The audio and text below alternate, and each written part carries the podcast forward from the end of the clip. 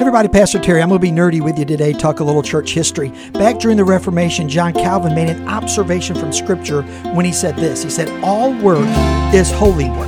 Now, prior to that, it was thought that you had to be in the ministry, a priest or a nun or a preacher of some kind, to be in holy work. But Calvin said, no, this isn't true.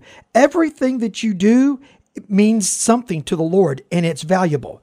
And he went as far as to say, because of that, all the work you do should be done as a ministry unto the Lord. Proverbs chapter 13, verse 4 says this Now the soul of the sluggard will crave nothing, and it gets nothing, while the soul of the diligent will be richly supplied. Work hard, try hard, be engaged, and guess what? You're going to find grace for your journey. God bless you.